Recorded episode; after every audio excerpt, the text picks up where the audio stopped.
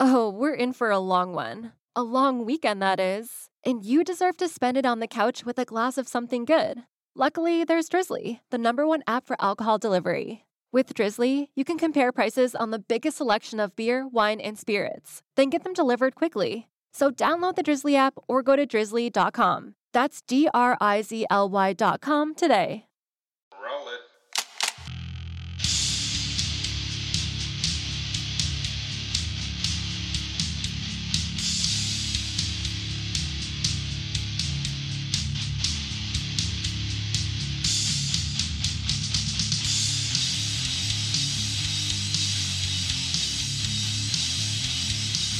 Desde las entrañas del mundo del rock y el metal, dos rockeros aficionados de cuna, primos hermanos de sangre, separados en la distancia, pero sobre todo amantes de la buena música, se unen para hablar carreta y junto a ustedes pasar un muy buen rato rockero. Acá comienza, los guanchos hablan metal.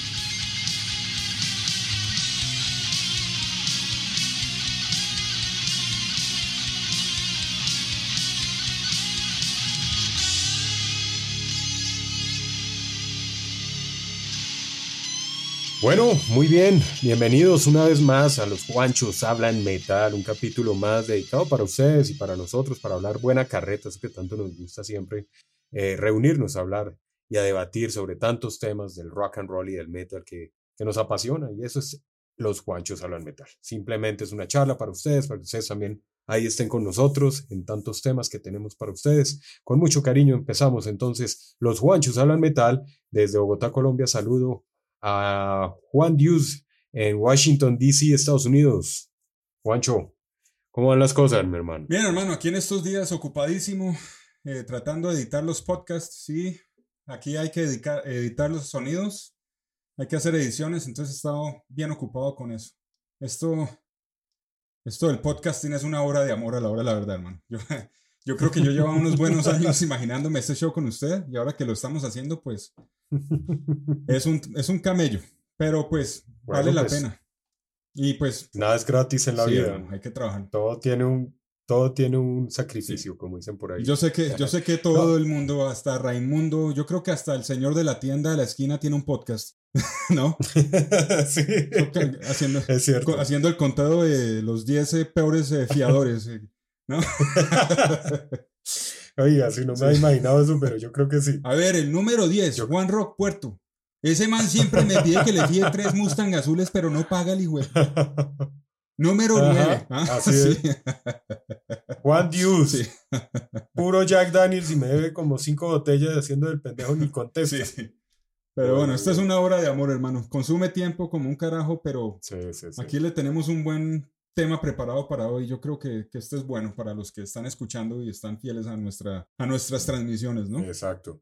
Bueno, un capítulo más, gracias a Dios, que podemos estar acá para, para seguir hablando de lo que nos gusta, el rock and roll y el metal. Y hoy, pues tenemos un capítulo dedicado a cuatro banditas. Vamos a recomendar cuatro bandas ahí de los guanchos, eh, dos por parte de Juan Dios y dos por parte mía. Entonces, eh, pues nada, de una, empezar agradeciéndoles a todos por seguir eh, ahí conectados, por seguir descargando los capítulos, por seguir ahí siguiéndonos los pasos. A los guanchos hablan metal. Y pues hermanos, sin más preámbulo, pues empecemos. Caray, hoy un capítulo de, de buen rock and roll, algo diferente, algo, eh, darle cabida como a esas bandas diferentes también que suenan por ahí que a veces ni se da uno cuenta que existen, pero bueno, poniéndose uno a investigar en la web hay muchísimas y muy buenas. Han salido muy buenas. Eso de que la gente dice, no, es que ya el rock eh, murió y es que ya el rock está muriendo y está en decadencia. No, yo pienso que hay mucho, hay mucho. Lo que pasa es que ya, eh, pues las prioridades en mucha gente en los diferentes países, y hablo sobre todo en Latinoamérica, pues ha cambiado mucho para otros géneros. Pero el rock sigue vivo y más vivo que nunca. Sí. Yo creo que es uno de los géneros literalmente que no, creo que nunca va a morir. La verdad es esa, porque rockeros siempre van a seguir saliendo Ujú. generación tras generación. Que vaya cambiando los géneros, sí, puede que sí. Eh, habrán sali- saliendo nuevos subgéneros del rock y del metal, pero pues ahí seguirá siendo rock igual para nuevas generaciones, ¿no? Y eso es precisamente lo que vamos a hablar Sí. hoy. Vamos a tener ahí unas banditas nuevas, otras no tan nuevas, pero que vale la pena recomendar. Hoy en Los Guanchos hablan metal y entonces empieza Juan Dios desde Washington DC con su primera banda. Bueno, pues eh, sí, esta es una banda que, que, es de las viejitas, viene de la, la, época de los 80, pero están activos, están activos en estos días. Esta banda la descubrí hace bastante tiempo. Ellos tenían un video que estaba incluido en uno de sus cassettes, el, el famoso Sí, cassette sí. que teníamos usted y yo, donde nos empezamos a conocer. Tenían un poco de, de- un cassette como de una hora y media o algo Uy, yo creo que más. y nos lo habían mandado, sí, nos lo habían mandado de Estados Unidos. Yo no sé si fue una prima mutua o una prima por el lado de mi mamá. Que nos grabó un por MTV. Eso de grabar videos en MTV era el mismo plan de grabar Sí, sí, sí. canciones en el radio Sí, sí, sí, sí. ¿Sí me entienden? Entonces, nos mandaron ese, ese video y eh, me llegó, en todo caso me llegó el VHS o el beta, el beta creo que era. Y en esa lista de videos apareció este, que siempre se me quedó en la mente desde entonces. La canción es buena, pero el video era Mm. más bacán, ¿no? Era chistoso, bueno, por lo menos para la edad que yo tenía, era chistoso, ¿no? Este video es de una canción que se llama Keep That Spirit Alive, de la banda canadiense Killer Dwarfs. Sí. ¿Sí? El video Sí. trataba de una banda que estaba saliendo de práctica o estaban en camino a un concierto desde un estudio. Y tenían ellos una caja de madera y dentro de esa caja de madera se encontraba el cantante. Lo tenían ahí atrapado como si fuera un monstruo peligroso o algo por el estilo, ¿no? O el, el gimp de Pulp Fiction, ¿no? De tiempos violentos. Sí, sí, sí. Y cuando se montan todos en, esa, en, en- en el taxi para ir al show, montan la caja, la ponen en el baúl. Y pues cuando arrancan, eh, pasan por un policía acostado, como decimos en Colombia. En México le dicen topes. Y la caja se suelta, ¿no?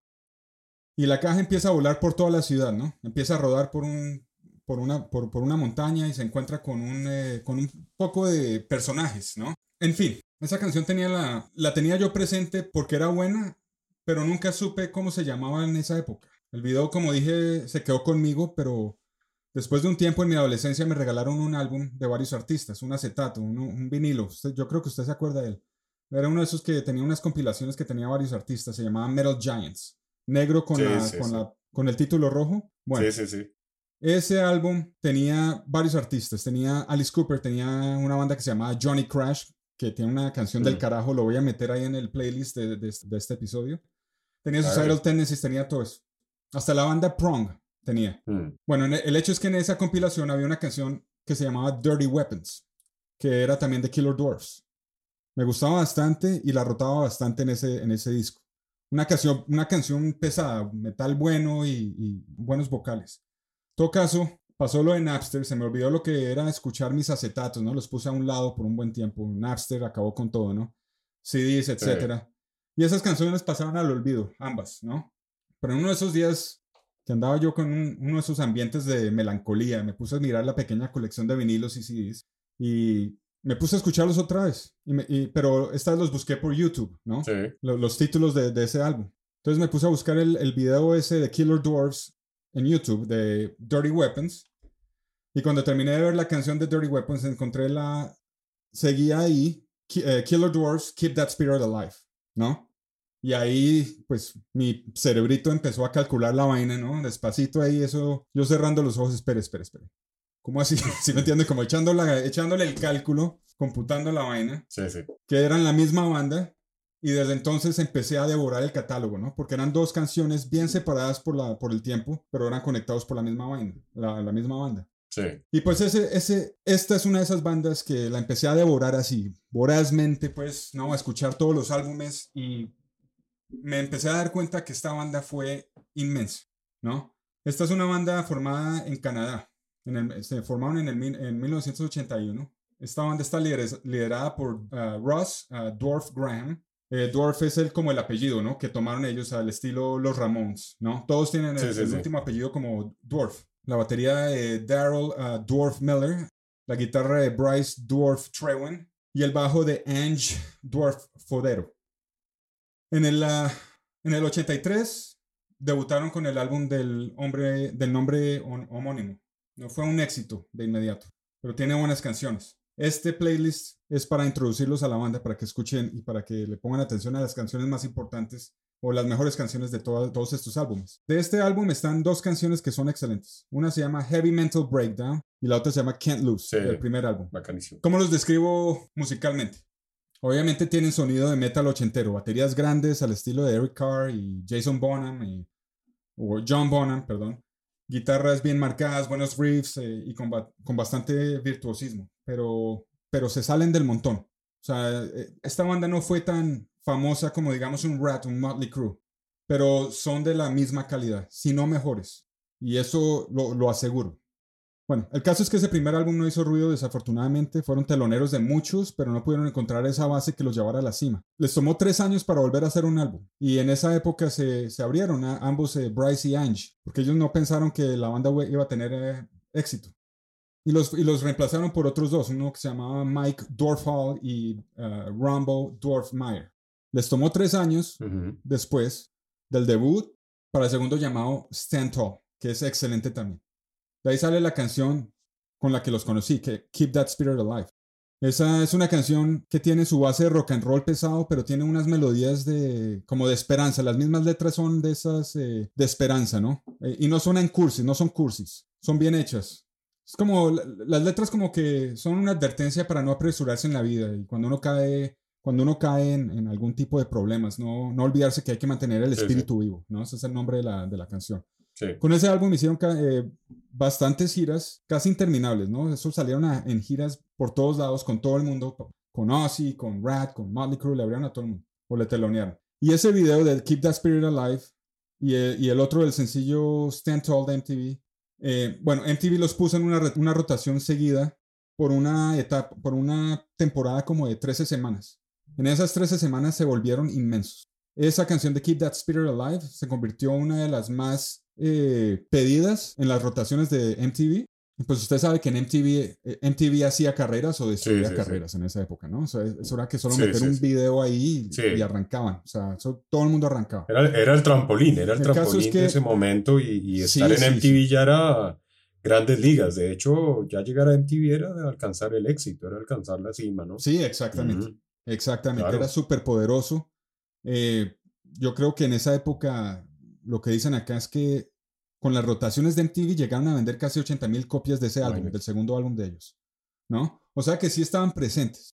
Es más, ese álbum en eBay en estos días se está vendiendo por 500 dólares. Yo lo agarré hace poco en, una, en, una, en, en, una tienda por ahí que la encontré. Lo encontré baratísimo, afortunadamente, y en buena calidad.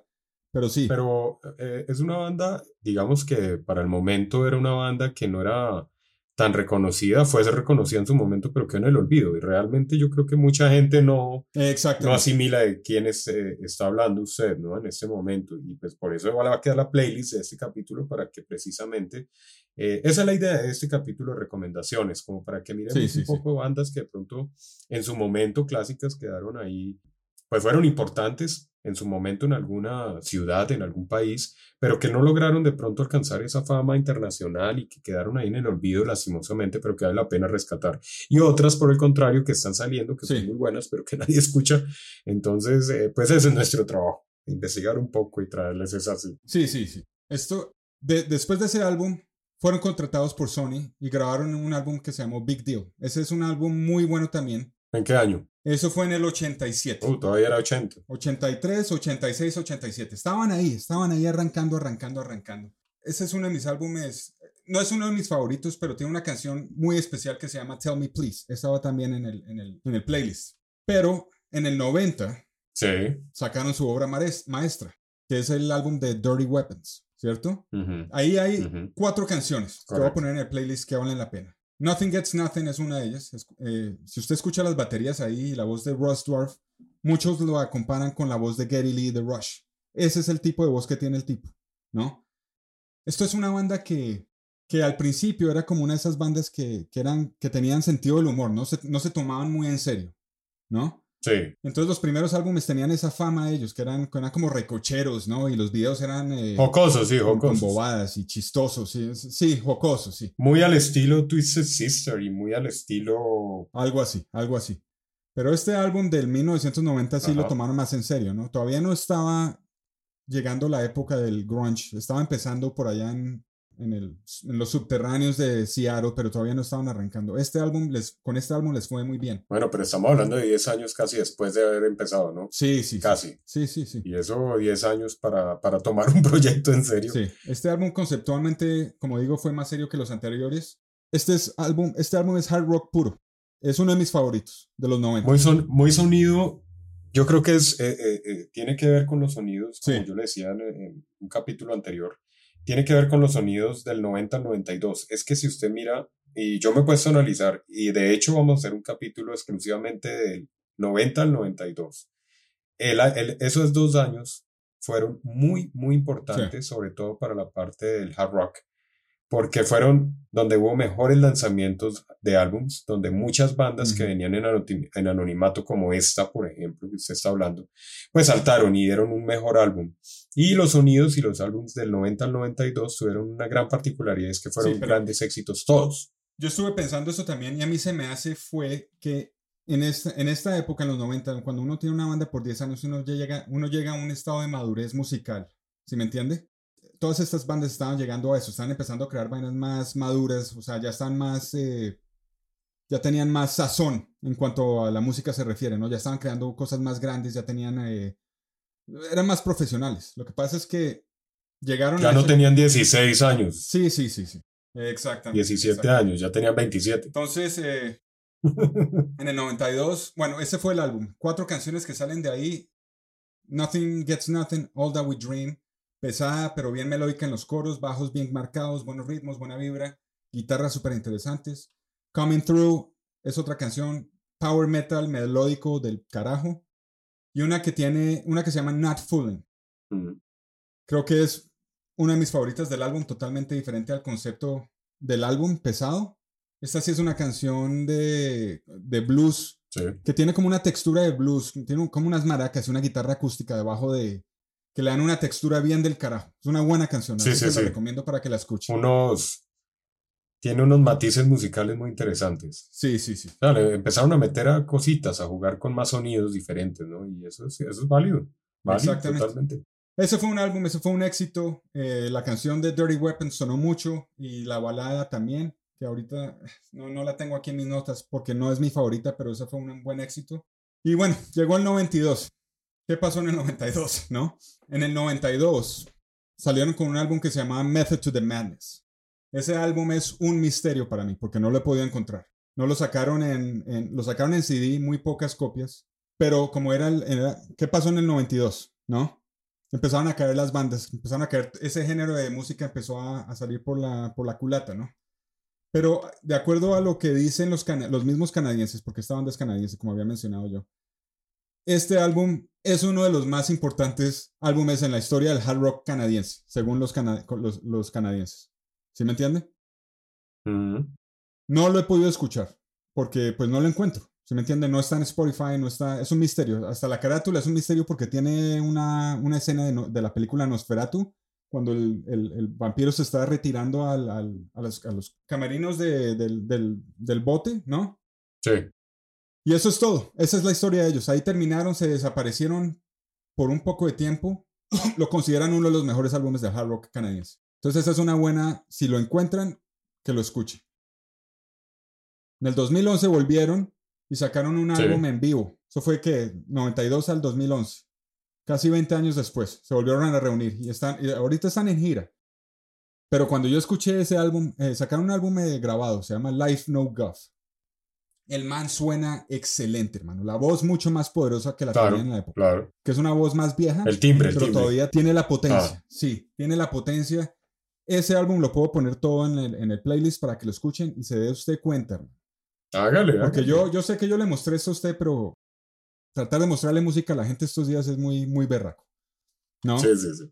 Entonces, esta es una de esas bandas, la rescato y la recomiendo para que le pongan atención, escuchen todos sus álbumes, todo su catálogo. Es un catálogo corto y están, están activos, están, están eh, yendo a varios eh, festivales, están tocando en los cruces esos que usted atiende Sí. constantemente.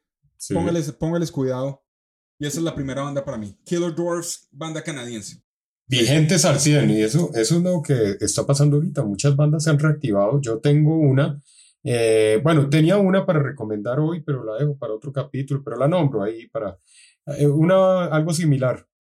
Se llama Roxanne. Es una banda que también ochentera, en el 87, 88 sacaron un álbum excelente, una banda de hard rock puro también. Y, y se acabó la banda, hermano, porque llegaron los 90, ellos empezaron los del 88, duraron dos años pegándole, no, fuertemente, pero pues llegaron los 90, llegó el grunge, se desanimaron, eso dicho por los mismos integrantes, un desánimo ahí general de ver que ya no pegaban, de que no sé qué, y decidieron acabar la banda. Lo curioso es que en esta década volvieron a unirse. 30 años después. O sea, una banda que lleva 35 años con dos álbumes. Mm. ¿Así me entienden?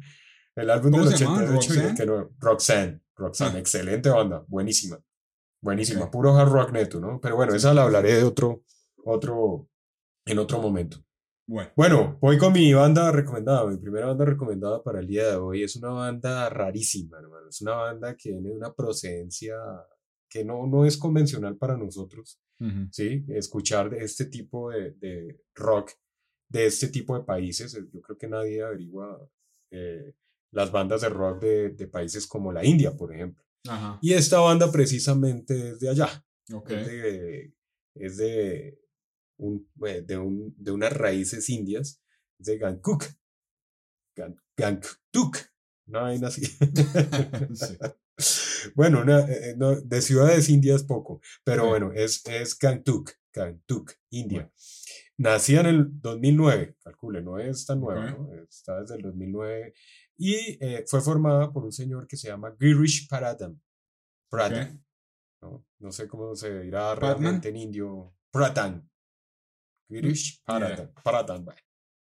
Aquí, si hay alguien ahí que nos pueda ayudar a, descifrar cómo se pronuncia el nombre exactamente en indio, en hindú, perdón, pues eh, sería bueno. Bueno, pero creo que es Girish Pradhan. Bueno, eh, como dije, pues es India, el país eh, donde vio nacer esta gran banda. Es una banda de hard rock y heavy metal y tiene hasta sus bases de rock melódico por ahí metidos, ¿no? Son pelados, son jóvenes, no son tan, tan cuchos, son más bien jóvenes. Y pues fue revisando alguna vez, como me meto yo horas a, la web ahí a revisar y a mirar y, y, a ver qué me relaciona y a ver qué encuentro y, versiones. Y un día me puse a mirar versiones de Skid Row, a ver qué versiones habían, ¿no? De, de bandas que habían hecho. Y me encontré con una de 18 and Life, muy bien jalada, muy bien puesta, muy bien armonizada, algo diferente, pero muy bien hecha. Y era precisamente esta banda, ¿no? Que aparece, ellos son, ellos se, son, se llaman, y esto es por el apellido, el apellido de su vocalista y líder, Girish and the Chronicles. Así se llama la banda. Pero si uno la va a buscar, pues aparece obviamente así, pero apareces con una abreviatura que es eh, pues las, las iniciales de esta frase, ¿no? Entonces G-A-T-C o GATC, como lo quieran llamar. Así aparece. Y aparecía el nombre. Entonces 18 Live, versión GATC. Y yo dije, no, pues, pues sí, bacana la versión y no le paré bolas a la banda. Padro ahí. Seguí escuchando la versión, me, gustaba cómo sonaba la versión. La, y un día me relacionó una canción eh, diferente, una canción muy, muy, muy bacana y yo le puse, y dije, eh, pero esto man, yo pensé que a mi, a mi criterio pensaba que eran una banda de covers, ¿sí? Que hacían versiones de, de rock clásico y de, de bandas clásicas. Pero cuando me llega esta canción a mis manos, pues yo dije, no, hombre, esta banda no es una banda de covers, esta banda es una banda que tienen su, su cover por ahí metido, obviamente, pero eh, pero tienen, tienen canciones propias y me pongo yo a averiguar eso, hermano. Y me encuentro con una re banda, muy buena, musicalmente es excelente. Eh, pues me causó bastante curiosidad, es más que todo la voz, ¿no? Una voz del el vocalista es un man que tiene el bozarrón, como decimos nosotros. Y eso fue lo que a mí me puso a, a indagar más sobre la banda. Lo primero que me sorprendió pues fue su origen, obviamente. Yo dije, no, pero India haciendo hard rock y metal así de esta forma. Eh, y yo dije, bueno, no, pues démosle cabida a ver y me puse a mirar. Eh, Y pensé que el éxito era Skid Row, ¿no? Esta versión, y no. La verdad es que me llevé una gran sorpresa ver que realmente pues era una banda muy selecta, ¿no? Muy eh, interesante musicalmente, con unos matices y unos sonidos muy bien jalados, porque tienen esas raíces clásicas del hard rock y del heavy metal, pero también tienen muchos matices involucrados de la actualidad y le meten muchas vainas de su país, ¿sí? De sonidos eh, hindús y toda esta cuestión, entonces hacen que el sonido de esta banda sea algo diferente. Pero vuelvo y rescato la voz, hermano, para mí este man es el que la hace toda. Obviamente tiene unos grandes músicos, compuesta por grandes músicos, pero la voz de su, de su, de su vocalista, Grish Prada, pues es, es impresionante. Los inicios de esta banda pues fueron como cualquier otra, haciendo covers, obviamente tienen por ahí sus versiones, eh, entraban y salían integrantes, al principio eh, Grish Prada no, pues, eh, formó una banda, la mitad se le fue, otro lo sacó, volvió y quedó solo, él se fue, o sea, dejó la banda y se fue un tiempo, ¿no? Con gente diferente. Esa es la historia de la banda, ¿no? para que cuenta. E, la tomaban al principio como, bueno, una banda, vamos a hacer música, pero pues ninguno lo estaba tomando como tan en serio, lo mismo que usted estaba hablando ahorita de la que mencionó. Realizaron una que otra presentación en el 2009, pero hermano, hasta el 2014 fue que realmente sentaron cabeza los, los Rich and at the Chronicles. Y, y se pusieron a, darse cuenta que el virtuosismo y, y, el talento que tenían valía la pena realmente explotarlo. Y empezaron a grabar su álbum debut, ¿no? A criterio muy propio, pues son excelentes, hermano. Tienen muy bien marcado el fundamento del hard rock clásico, del rock ochentero. Sí, sí. Eh, tiene una actitud del carajo, o sea, todo súper bien, el vocalista la saca del estadio. Y esto seguramente fue pues eh, lo que llevó a que Universal Music Group se fijara en ellos, hermano. Ellos son parte de este gran sello discográfico. Y también otros empresarios que los sacaron de la India y los empezaron a mostrar en Europa. Y obviamente también ha llegado pues algo de Norteamérica. Latinoamérica no mucho, no mucho, pero lo que es Europa, muy aclamados en Europa, demasiado aclamados, eh, tienen mucho interés y tienen mucho seguidor, ¿no? Eh, su primer álbum pues, fue promocionado con la, vida de, la ayuda de VH1. VH1 fue otro que puso el interés en ellos, vio su carisma, vio su show, vio su virtuosismo, su, su, su parte musical muy bien jalada. Y aparte de VH1 llegó Hard Rock Café y los apadrinó. ¿no? Y de allí pues sale un sencillo muy bonito que es eh, Angel, una canción eh, bastante, bastante bonita, bastante chévere para escuchar, el cual entre otras cosas fue masterizado, remasterizado este año. Ese, ese, esa canción, yo me imagino que en su momento la grabaron por ahí, en algún lado, ¿no? y, y pues él, dijeron, no, vale la pena ponerla ya con un sonido más, con una producción mejor y todo, y está remasterizada para este año. Y es así, pues, como esta joven banda, digo joven porque pues, no lleva mucho, ¿no? Lleva seis años, eh, pues ya tiene dos álbums, Ya tienen dos álbums en su historial, en su hoja de vida, dos muy buenos álbums. Los recomiendo al 100. No les voy a nombrar canciones en la playlist, les voy a dejar ahí unos, unas buenas rolas de, esta, de este grupo. Eh, no son muchos, pues solo tienen dos álbums, pero sí les voy a dejar unas buenas canciones ahí bien selectas para que las escuchen en la playlist, para que vale la pena, vale la pena vale la pena que, que nos eh, metamos un poco en el cuento de este rock de, de la India, muy bien representado por Grish and the Chronicles.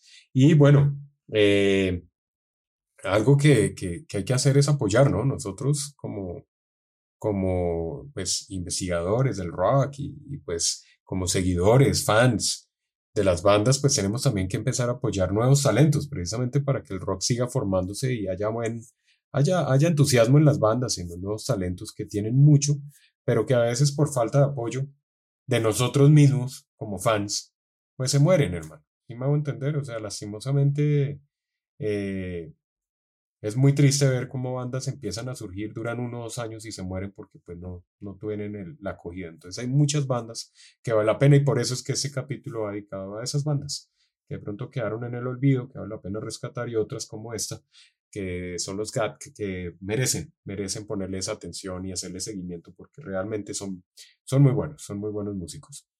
Y bueno, ahí estaba entonces, ahí les dejo las canciones de, de, esta banda ahí como en el playlist para que las analicemos, las escuchemos. De verdad que las van a soñar. Muy buen hard rock, muy buen heavy moderno a su estilo. Y pues vale la pena cabecear un poco con los señores de Gatk o de Grisha The Chronicles.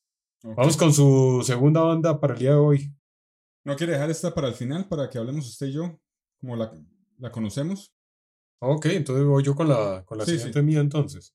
Sí, sí. Bueno, resulta que indagando, a mí me encanta indagar muchísimo. Usted sabe que a mí yo me meto y me, me pierdo, hermano, ahí en la en todas las eh, horas mirando bandas y escuchando. Y, y, y, lo que pasa es que yo me pierdo mucho en, en horas. Eh, es porque yo cojo una banda y me pongo a escuchar álbum por álbum. Eh, me pongo a revisar inmediatamente su historia. Y en una de esas tantas que, que escuchando unas bandas y otras, me encontré con una que se llama Colateral. Ok. Así se llama. La facha, hermano, de los manes es violenta. Bueno, hay uno que tiene el cabello corto, pero, pero, pero tiene la actitud.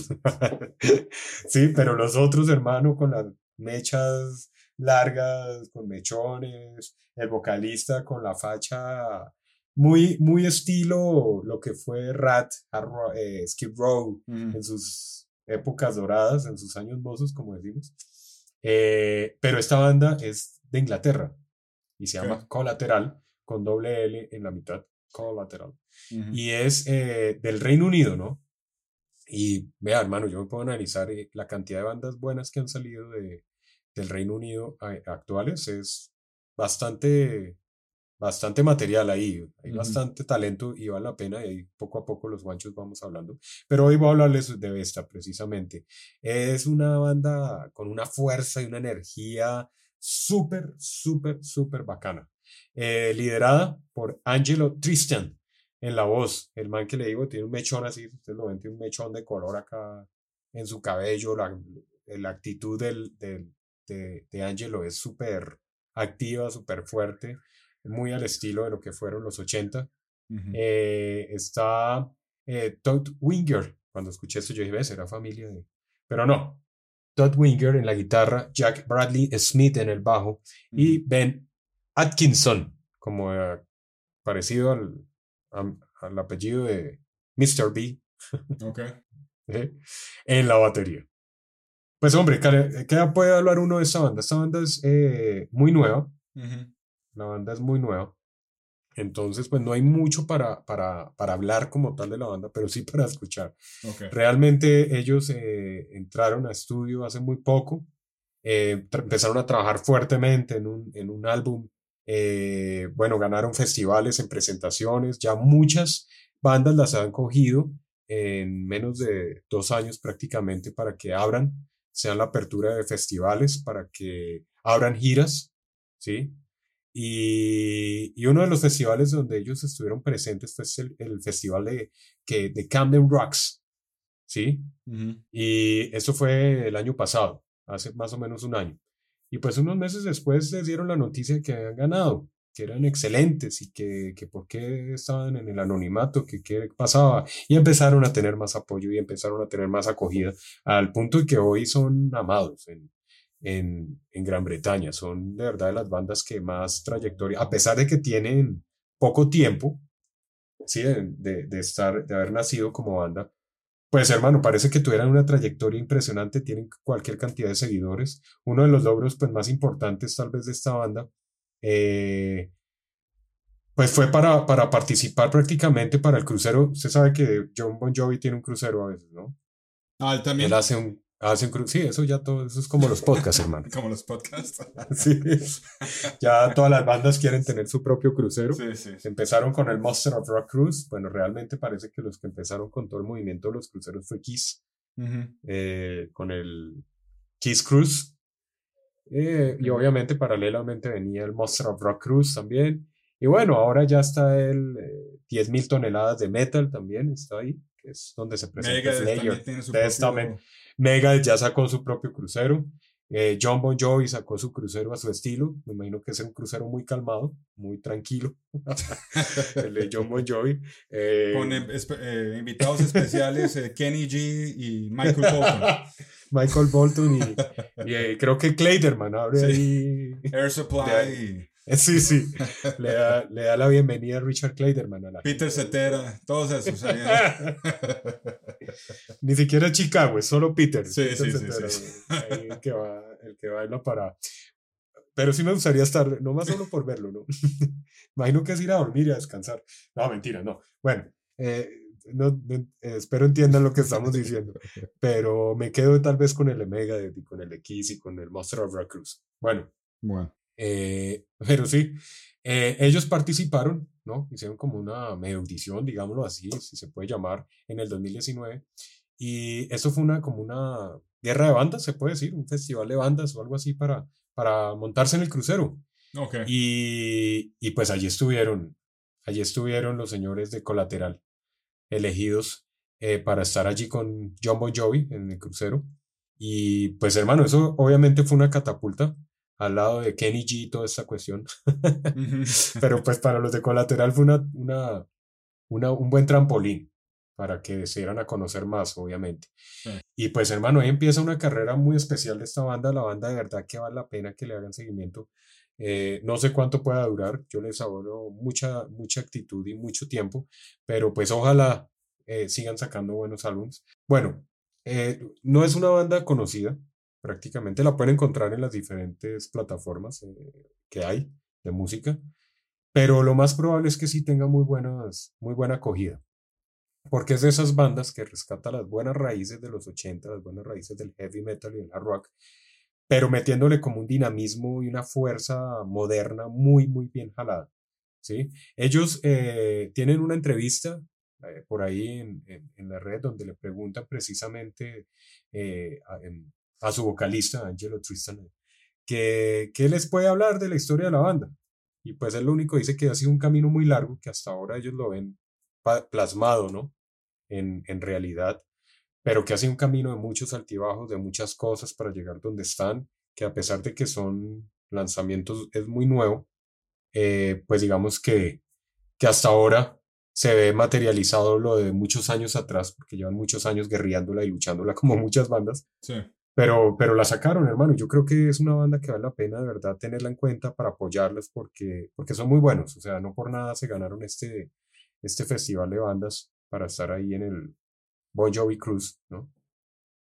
Y eh, hablando un poco de las influencias, entonces dice Todd Winger de, eh, eh, de la banda, dice, bueno, eh, ellos nacieron como nosotros, con influencias ahí más bien bobitas, como Deep Purple, Tin Lizzy, Tom Petty, que es uno de los que a usted le encantan. Sí, uno ¿No? de mis favoritos. Eh, sí, Número uno, obvio. yo creo. Eh, sí, unas influencias ahí más bien sencillitas para ellos. Entonces, todo esto es lo que se ve plasmado en ese sonido de colateral en este momento. Eh, mezclan un poco de- del sonido de Tin Lizzy, eh, es lo que yo identifico a Sí, mi sí. concepto, a mi oído. Tienen Que- algo también de, del melodic. Thin Lizzy es bien, es una de esas bandas que es bien popular allá en el Reino Unido, sobre todo en Inglaterra, Sí, en Irlanda y todo eso. Es una de esas bandas que son culto allá, pero acá nunca tocaron. Bueno, eso es otro cuento, Lizzy, pero bueno, sigue. sí, sí, son bandas de culto brita- eh, Sí. británicas, ¿no? Pero, pero digamos que ellos tienen todo esto, lo que dicen ahí en la entrevista es que ellos cogieron todas estas influencias y las metieron en un sonido propio, pero tiene algo de cada uno, ¿sí?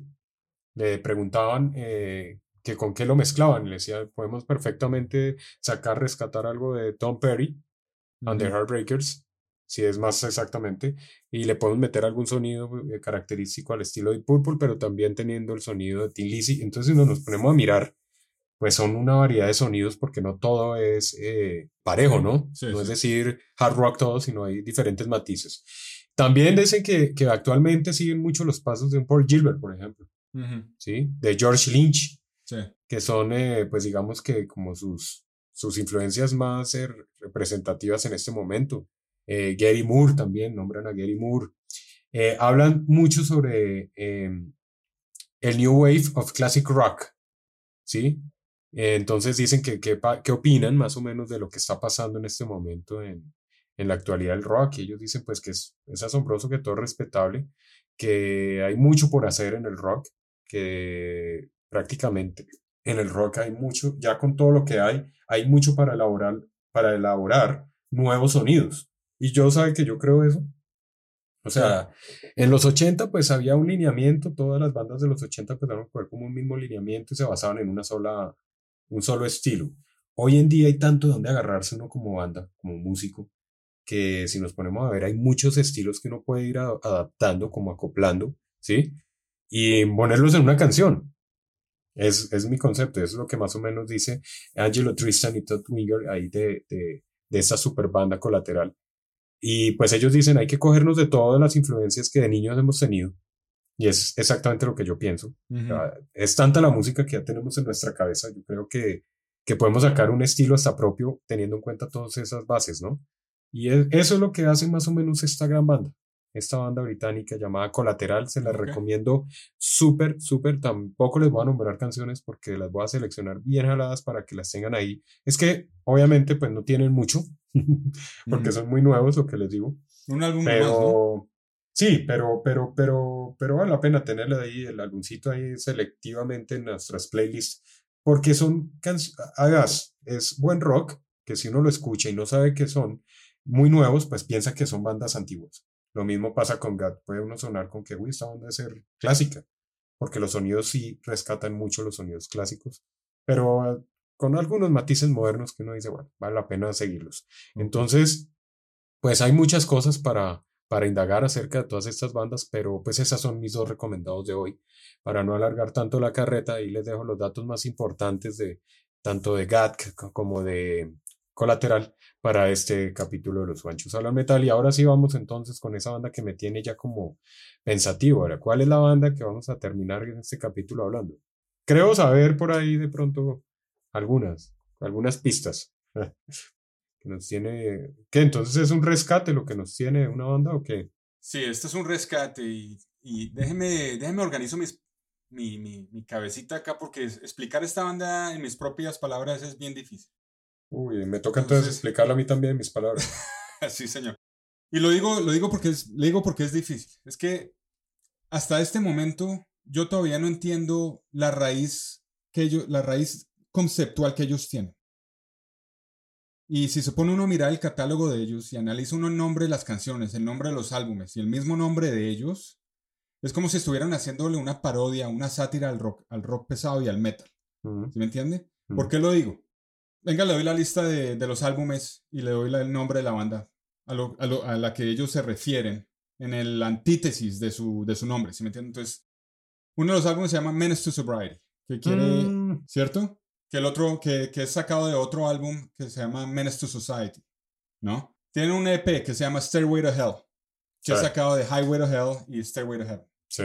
Tiene uno que se llama America's Least Wanted, que es America's Most Wanted, ¿cierto? Tiene uno que se llama, un álbum que se llama Motel California, que es obviamente parodia de Hotel California.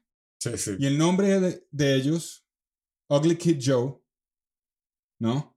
Es parodia de una banda ochentera que se llamaba Pretty Boy Floyd. ¿Sí me entiende? Todo es el, todo es el antítesis. El, sí, sí, es bacanísimo. El, antónimo de todo lo que ellos hacen. ¿Sí ve el concepto ahí? Buenísimo. Entonces toman los nombres famosos y se convierten en antónimos conceptualmente, es lo que digo. Como si fuera un chiste, ¿sí? Y se, se ve reflejado en su estilo. Exacto. Pero al mismo tiempo, en la profundidad del catálogo, cuando usted se pone a pensar en la profundidad del catálogo que ellos tienen, hay unas canciones y álbumes tan completos tan espectaculares, hermano, que es difícil no catalogarla como una banda seria y creativa, ¿no? De acuerdo. A ellos, a ellos los considero yo metal, puro. Y porque tienen la bendición de Lemmy Kilmister también, ¿no? Hmm. Y de Ozzy Osbourne. Y a esta banda la defiendo a capa y espada. Y la quiero rescatar porque se, o sea, les quiero seguir haciendo barra porque se lo merecen. Están activos. Sí, totalmente de acuerdo. Totalmente de acuerdo. ¿Cierto? Con usted. Yo me acuerdo una vez, hermano. Yo me acuerdo una vez donde mencioné a esta banda, se la mencioné a unos amigos míos y se burlaron de mí, güey. ¿Sí? Americanos, los gringos. Me hacían caras como este man que, Ugly Kid Joe, Everything About You. Una payasada. Sí, sí. Una payasada, sí. Y es más, una vez me metí en un argumento de música con un amigo mío americano. Estábamos borrachos y hablando vainas. Y él me descartó por ser colombiano, por, eh, por no tener idea de la cultura americana. ¿Sí me entiende? es que. Me, me descartaron. Mi primo, americano también, él, él, metió la cuchara y me defendió. Él, me dijo, él, le dijo, no, este man sí conoce, este man conoce más de lo que usted cree, le dice. Sí. Y una vez estábamos, cuando estaba yo en la banda esa por allá en Memphis hace muchos años, estábamos en una tocata estamos ensayando con la banda y me dio por empezar a tocar el riff de Everything About You, por joder, ¿no? Por calentar. Esa fue la canción más exitosa que ellos tuvieron al principio, ¿no? Y el resto de la banda se, se voltearon a mirar. Y como que me miraron a mí y me, hicieron, me dijeron, no, no, no, no, no, papá.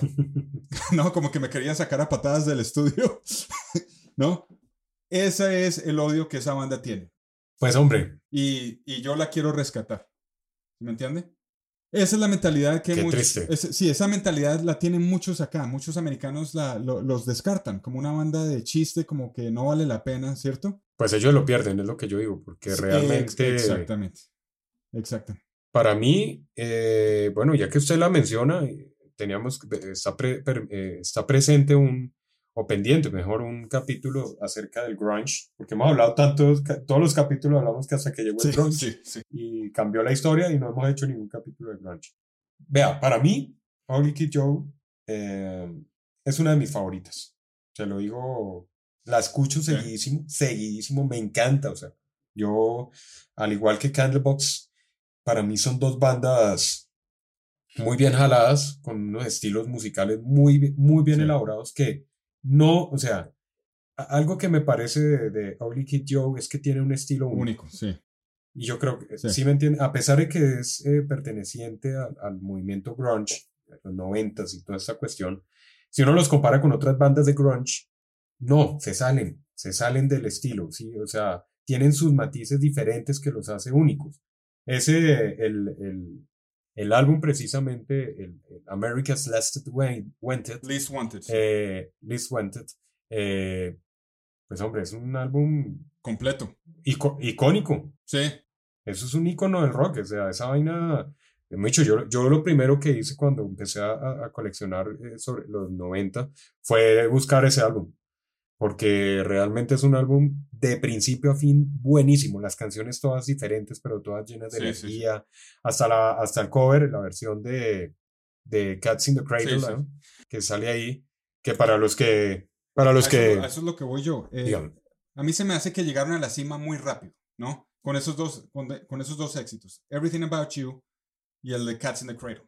¿Sí me entiende? que, que Cats in the Cradle prácticamente fue la que realmente los catapultó. Y se lo digo por qué, porque yo me acuerdo, eso más o menos fue era el año 93. Yo, eh, pues siempre acostumbraba, de hecho aún acostumbro dormirme con música, ¿sí? Eh, conciliar sí, el sí. sueño con metal. Eso, eso lo hacía yo también.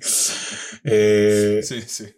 me encanta, güey, Y desde muy pelado, desde niño, yo en lugar de ver televisión, yo a televisión realmente no soy muy amante, pero sí me gusta mucho escuchar música hasta dormirme. Me levanto con música y me acuesto con música. Entonces, yo pongo, y eh, me acuerdo en el 93, yo en esa época no tenía ni, ni el acetato, ni tenía el cassette, ni el disco, ni nada de Owly Kid Joe, pero escuché por primera vez Cats in the Cradle de Owly Kid Joe y lo escuché en una emisora local aquí de Colombia muy, muy importante y muy popular en ese momento, que era rockera, que ya prácticamente realmente puedo decir que casi no quedan especializadas en rock.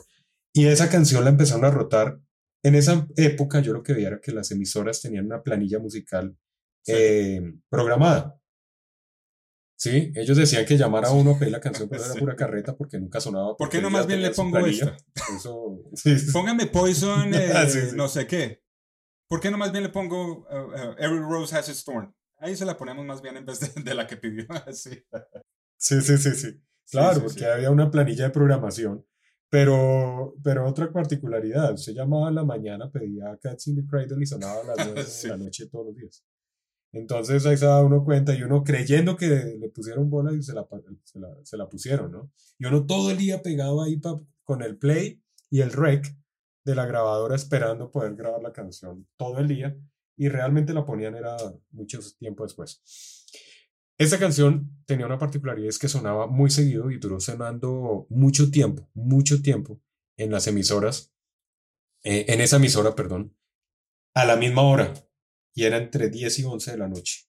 Obviamente yo tenía colegio en ese momento, tenía que acostarme temprano, pero yo hasta que no la escuchaba no me dormía. O sea, a mí esa canción me impactó tanto desde que la escuché, no sabía que era una versión de, de Harry Chapin, ¿sí? De 1973, para los que no, de pronto no sabían quién es el autor original de, de la canción. Sí.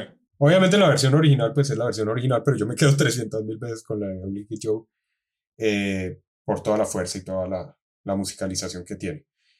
Y no sabía que era Oblique Joe, esa canción, pero me encantaba y yo no me puedo dormir y, y, nunca la nombraban, porque como era planilla de programación, pues ya estaba ahí y no la nombraban y duré años, años, del 93 más o menos hasta el 95 96, buscando, porque en esa época no había tecnología ni nada de eso. Eh, buscando revistas, a ver si entre la revista encontraba Cats in the Cradle, a ver quién cantaba eso. Bueno, vaina así. Hasta que me di cuenta de que era obviamente Ugly Kid Joe y después ya encontré el, álbum. Eh, y después del álbum vine a darme cuenta que estaba Everything About You. Y después de esa me vine a encontrar con cualquier cantidad de, de, canciones espectaculares. Es que, mire hermano, si uno escucha a Oli Kid Joe en todas sus facetas, porque han tenido diferentes facetas musicales, o yo no sé usted qué piensa. No, no, ellos, ellos nunca han cambiado su estilo. Y eso, eso era lo que iba yo con, con mis puntos acá, porque estos siempre han sido muy enfocados en su estilo. Y a mí no se me hace que esto sea una banda de mm. grunge, esto es una banda de metal. Si me entiendo, lo que pasa es que era más moderno. Pero los catalogan grunge. Mal catalogados. Inclusive los catalogan hard, hard rock. Los catalogan, ¿no? Mal catalogados, para mí. La verdad. Eso, eso, usted sabe cómo, cómo los catalogan, lo agarran y los meten en el bulto. Porque eran de cierta época, pero no tiene nada que ver con, con el estilo musical.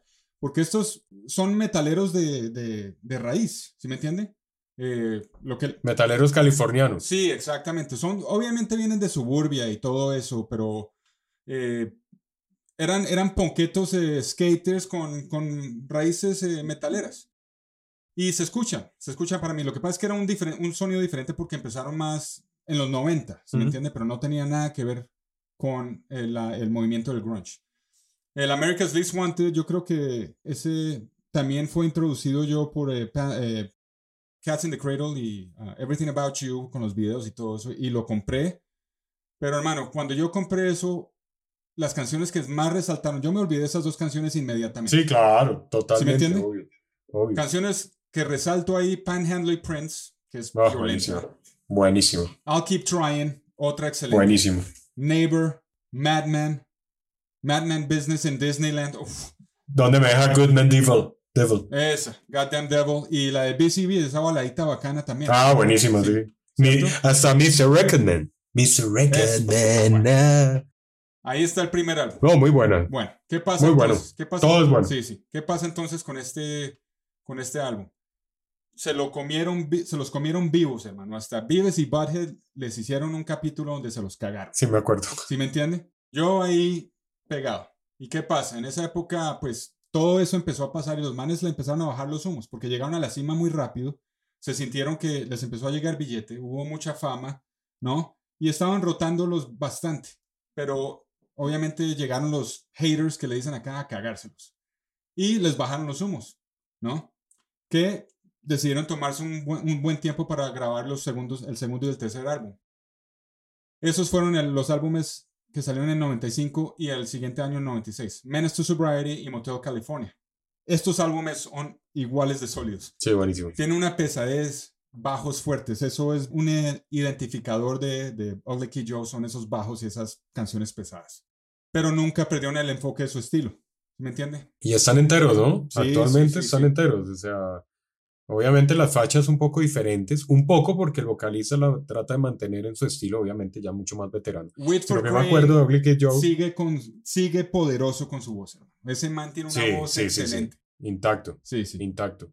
Y la facha, y la actitud muy, muy californiana, porque algo que me marcaba a mí de, de Ugly Joe era las pintas de los manos, ¿no? Era la bermuda, Sí, sí, eh, sí. Su patineta, su camiseta y su camisa amarrada de cuadros y sus tenis, sus eh, Reebok. Eh, ahí. Surferos, sí. Sí, exacto. Eso, muy al estilo. De la época de, del estilo de Point Break, ese tipo de gente, de la película de Punta de Quiebra. Exactamente. Son surferos.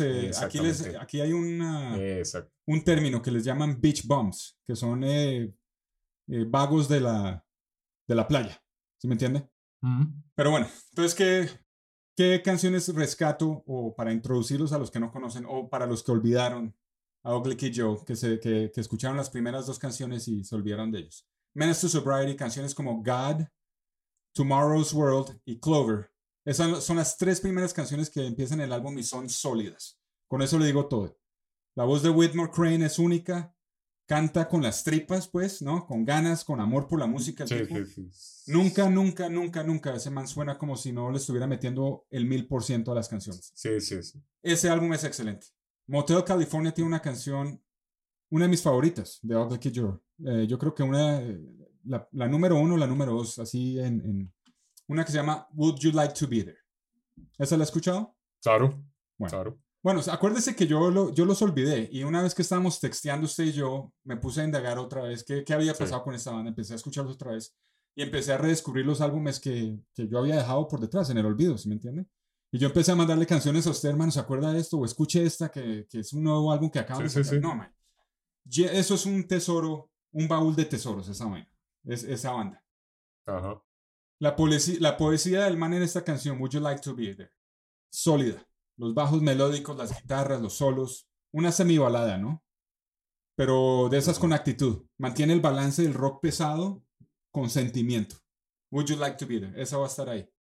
Eh, pero al mismo tiempo todavía tienen ese estilo jocoso, ¿no? Tienen canciones llamadas como Rage Against the Answering Machine, ¿no? Que es una canción como de un minuto así pesadita, pero, pero no es más. Sí, sí.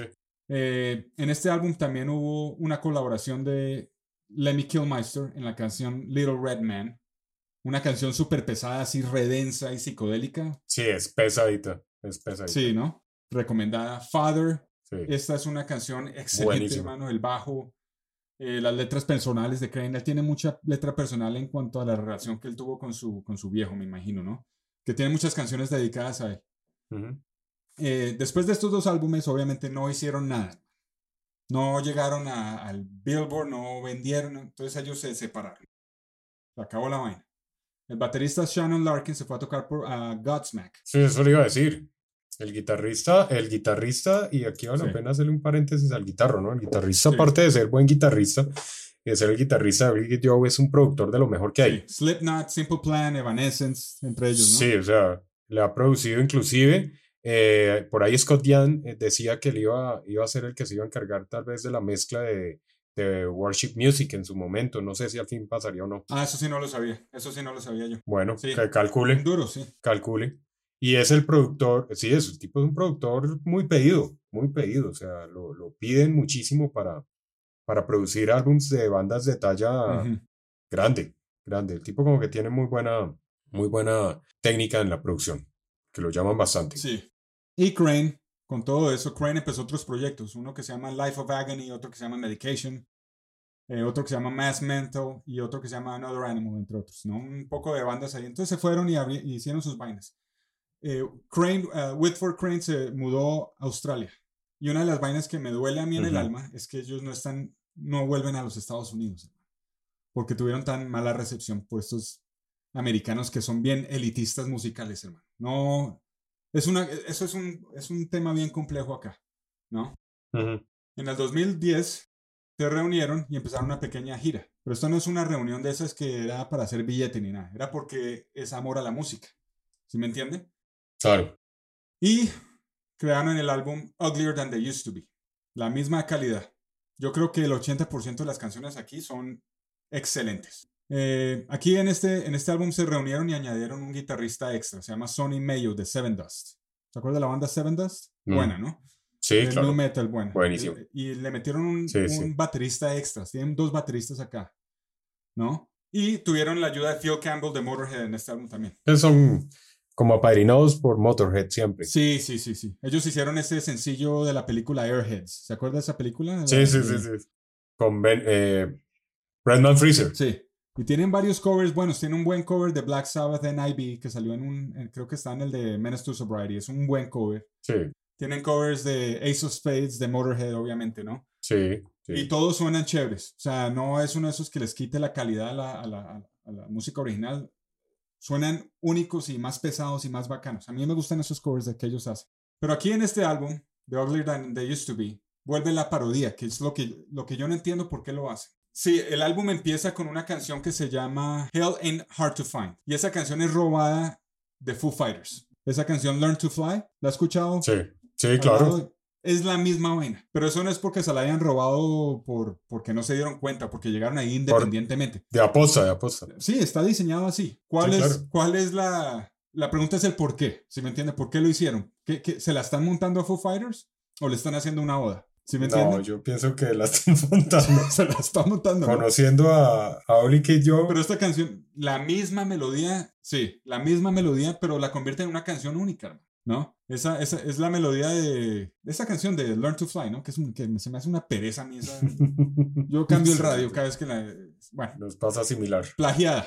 Esta es una canción plagiada a propósito. Eh, pero pues sí, hay canciones de acá que sobresalen. Hay una canción eh, que ya que me pongo a analizar de, que me encanta, es de las recientes, de, de Holy Kid Joe, cuando prácticamente como que tuvieron ese resurgimiento, obviamente.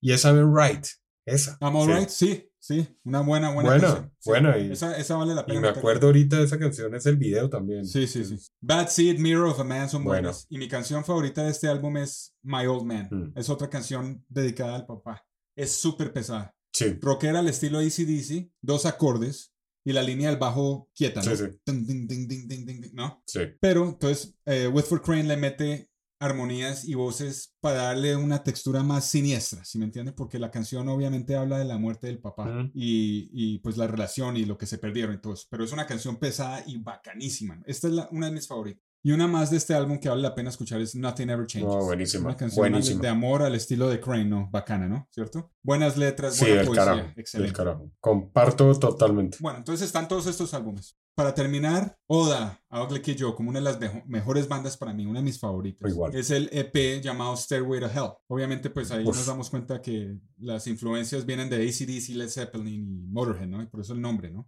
Este, este EP salió antes del álbum Uglier Than They Used to Be, pero aquí siguen enfocados en su estilo. Este fue, esta fue una de las primeras grabaciones que tuvieron después del break. ¿No? después de 10, más de 10 años, yo creo. Eso fue el, como en el 2012, más o menos. Sí, más o menos. Sí. Hace como 8 años. Sí, pero aquí no se siente que hayan perdido la magia de los primeros álbumes. Aquí vuelven sí, sí. otra vez a lo que estaban haciendo, como si nunca hubieran, no hubieran perdido el ritmo, ¿no? Sí, sí, sí. Ahí es donde viene I'm, in Right. Sí, la canción que le estoy diciendo. Exactamente. Y una de mis favoritas, esta creo que es la canción número uno mía de Ugly Kid Joe, es la canción llamada No One Survives. Esa Buenísima. Tiene un video del putas. sí, es del carajo, del carajo. Tiene una versión acústica del carajo. Del carajo. ¿Cierto? Esa va a estar ahí en el playlist. Una canción bien densa en ambiente, letras súper poderosas, pesada, pesada. Crane siempre sobresale aquí. Las letras bacanas, comentario a la humanidad como, como, como, como la, la humanidad se caga todo. Y no es una de esas canciones así hippies que uno dice, no, están tratando de salvar al mundo, ¿no? Es una canción. Coge y siembra una rosa. Es, sí, sí, sí. Para que florezca un rosal. No es nada, sí, exactamente, no es nada de eso. Esas son letras de un man despegado. Una, una observación de un man que le importa un carajo todo, un cínico. ¿Sí me entiende? Ese es el ambiente de la canción. Sí, y pues. Eh, y el video y, pesadito. Sí, sí, pesado. Y por último, tienen una. Y ambas, ambas versiones, perdóneme, ambas versiones son buenas para que las eh, pillen ahí. Sí. Ambas versiones, tanto la, la de estudio normal como la acústica, son. Excelentes. Buenas, buenas en su estilo. Sí, o sea, no me canso de escucharlas. Ese es bueno. Sí. Y para terminar, tiene una, cansa, una, una baladita bacana de ellos al estilo country que se llama Another Beer. Esa, está, esa, la, esa es una canción bacana también. Simple, pero las letras son tan buenas porque se eh, trata sobre la, la, soledad de la gente que frecuenta bares y no tiene a dónde ir, ¿sí me entiendes? Entonces siempre piden una cerveza extra antes de que los echen para, para la calle, ¿no? Y todos tenemos esos momentos. ¿Sabe qué opino yo de Oblique Joe y más de lo que se está hablando de las letras y de las canciones y todo eso? Que Oblique Joe es una banda que se basa mucho en la realidad, hermano. La cruda, en la cruda realidad. Es decir, van al grano como es, hermano, sin ponerse a adornar tanta vaina y tanto amor y tanta vaina. No, como es la situación de la realidad del ser humano, del, mundo, pues ahí lo plasman en canciones. Eso es lo que ellos quieren mostrar y, y por eso es que son tan densos en, sus temas y, y, demás. Oye, en este álbum viene, es donde viene la versión acústica de Cats in the Cradle, si no soy mal. También, sí, en ese EP. Sí. ¿Sí? Sí. Ah, pensé que era, sí, no me acordaba, pero sí. Y esa es. Bueno, buenísimo, pues Hombre, que acá nos podemos quedar hablando de Click y Autor. Sí, hermano. Ya me voy a ir a escucharlos ahorita. Sí, sí, hay que darle. Es más, cuando estaba escribiendo yo mis notas sobre esta banda otra vez, eh, me, me, me, dieron ganas de empezar a buscar los, eh, los eh, vinilos. Y, y, aquí ya tengo como tres analistas para comprarlos. Están carísimos, hermano. Porque no los tienen. todo lo tenían en CD, no hay, no hay reissues, no hay nada así que haya salido. Entonces, encontré dos en eBay que los voy a comprar ahorita cuando terminemos esto para tenerlos porque... Sí, y esa es, esa es eh, una de esas bandas que de verdad hay que pararle bolas. Eh, yo la defiendo a capa y espada. No, no le, o sea, el que me quiera argumentar eh, o, usar, o sea, ser contrario a mí, nos damos en la jeta, hermano, porque esta banda es violenta, violenta, violenta, violenta. Y pues desafortunadamente sí, aquí es muy odiada y pues hay que rescatarla. Hay que rescatarla. Eso es todo. Ahí hablando de, de Godsmack, eh, ahorita tienen a Shannon Larkin, ¿no? Sí. Sí, sí, sí. Ahí, ese es un baterista, hermano. Yo, yo, o sea, ah, uno cuando se pone a mirar y a mirar las bandas, es donde uno, por lo general, uno identifica al vocalista y si el vocalista se mueve de una banda a otra, pues uno como que obviamente lo identifica y si el guitarrista es ícono también pero muy pocas veces uno se fija en los bateristas y hay que hacer una, acuérdeme, hacemos un especial de buenos bateristas, porque en las baterías hay gente, hermano, muy talentosa que se han movido por muchas bandas. Este señor Shannon Larkin es uno de esos, ¿no?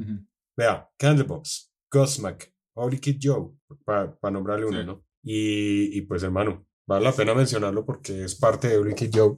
Y bueno, ahí es parte de lo que se está haciendo. O sea, yo pienso que estas bandas, lastimosamente, vuelvo y le digo, pues hombre, se quedan como ahí, como en el tinterillo, como sí, en, lastimosamente. el baúl del recuerdo, hermano, y la gente las va olvidando y las va olvidando. Y es muy triste porque se están, bueno, yo, yo lo que yo no olvido la música. Yo tanto escucho nuevo rock, nuevo metal, como escucho mis clásicos. Yo no olvido y no puedo olvidar, porque mis raíces fueron esas y porque no me quiero perder de esos grandes tesoros que son todas estas canciones, porque ya el rock y la música evolucionó igual. ¿Sí? El sonido puro, neto de las cosas que sonaban antes, pues fueron los que empezaron con todos estos sonidos y no se pueden olvidar. Yo pienso que no, no puede uno dejarlas a un lado porque se pierde uno de grandes tesoros. Yo creo que no va a volver a salir un álbum realmente como, como el Motel California o, o, como el, eh, no sé, el American Last Wanted, ¿sí? O sea, no vuelven a salir discos de esos ni siquiera en la actualidad. Entonces la gente que de pronto nació en una generación ahora y, ustedes nos están escuchando y son de una generación reciente, hombre, esto es para que de pronto se vayan un poquito para atrás y, y, entiendan el por qué muchos de estos eh, sonidos de ahora son basados en grandes bandas como esta, Kid Joe, porque esta banda, aunque no lo nombran muchos, se lo garantizo que ha servido de influencia para muchos, muchas bandas modernas. Se lo garantizo. Sí, sí, sí, la verdad. Es, y yo, yo desafortunadamente sí, pues es que yo tuve una época en que estaba tratando, bueno, no es para dármelas aquí del, del músico, pero yo estaba tratando de, de, crear, ¿no? Yo estaba, yo estaba, yo pertenecía a una banda, entonces yo dejé la música a un lado para poder concentrarme en lo que estaba tratando de crear yo, ¿sí me entiende? Y, y eso resultó convertirse en un, ah, en un tiempo muy largo, que me olvidé de mucha música para no estar influenciado. Yo, solo, yo quería llegar a ciertas eh, eh, ideas eh, independientemente. O sea, ¿Sí? usted quería aparecer con Wikipedia como uno de los fundadores del nuevo subgénero. ¿Sí? Sí, sí. Más o menos. Sí, Una de las mejores bandas salidas de Memphis que resaltó el hard rock sureño y que empezó una oleada de rock pesado en Memphis. Eso sí se lo aseguro. Pero Gracias. Gracias a un señor de raíces colombianas llamado Juan Dios.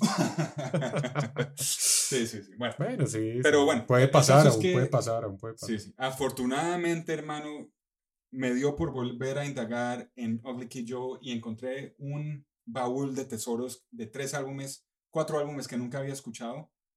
Y estoy contento porque son parte de mi vida cotidiana esos álbumes ahora, ¿sí me entienden? Claro. Son, o sea, les doy palo a la lata. Y valen la pena revisar. Entonces, pues vamos a hacerle barra a esta banda y a las otras también, ¿no? Es lo que yo le digo, es lo que yo le digo. Yo eh, escucho Public Joe todo el tiempo. Igual que Candlebox, son para mí bandas musicalmente pulcras, o sea, perfectas, o sea, las canciones, los álbumes, todo. Vamos a hacer un especial pronto sobre el movimiento grunge, los 90, la entrada controversial del señor Kurt Cobain y Nirvana, toda esa cuestión que vale la pena charlar y debatir, porque es un debate grande, grande, muy grande, hay amores y desamores ahí en ese, en ese capítulo y, y, pues vale la pena, vale la pena eh, tenerlo en cuenta para, para que todos charlemos, sigamos, esto es un debate, recuerden, esto es para hablar sobre álbums, música, bandas, artistas, cantantes, bateristas, bajistas, guitarristas, bueno, lo que se nos venga a la cabeza. Pero el todo es pasar un rato de distracción y escuchar buena música. Recuerden que todas las canciones quedan con, perdón, todos los capítulos quedan con una playlist para que las escuchen y para que nos pongamos en sintonía cada vez que nos conectemos ahí con esas playlists a recordar y a escuchar buenas rolas. Entonces, hermano, pues gracias, gracias como siempre a usted por conectarse, por eh, un capítulo más de los Juanchos Hablan Metal. Aquí terminamos por hoy agradeciéndoles primero que todo a todos los fans, a todos los seguidores que se conectan a los Juanchos Hablan Metal, que se, que se dedican a escuchar nuestros capítulos, que están ahí siguiéndonos en redes sociales. Esto es para ustedes prácticamente ahí, pues esta charla que hacemos los Juanchos con el fin de, de pasar un rato chévere, divertido, de escuchar buena música, hablar de buenas cosas y, y listo. Eso es todo. Esos son los Juanchos Hablan Metal. Estamos en Spotify, estamos en Apple uh, Podcast, estamos en Google Play, estamos en Amazon Play, estamos en Podbean y estamos en, bueno, YouTube está, está demorado porque pues eh, estamos tratando de editar los videos y todo eso para ponerlos ahí, pero pues eso toma más tiempo. Ese va a ser un, esto es una obra de amor, esto no es una cosa de, de, producir, producir, producir, ¿sí me entiende? Así que pues eh, ahí vamos de a poquitos. Pero vamos a estar con en paciencia, con paciencia. Sí, con paciencia, sí. con paciencia y calma, y mucha calma. Nosotros ya nos volvimos, ya estamos en la edad de ser pacientes. Sí, sí, sí. nada, nada nos afana. Ya nada nos afana. Entonces, pero ahí vamos, ahí vamos. Y eso bueno, esa es la idea. Un abrazo. Bueno. Un abrazo, Juan. Muchas gracias, hermano. Un abrazo a cada uno de los que se conectan, a los que están ahí pendientes de los guantes para el metal. Les mandamos un abrazo bien rockero. Cuídense muchísimo y nos vemos en una próxima. Chao, pues. Adiós, pues.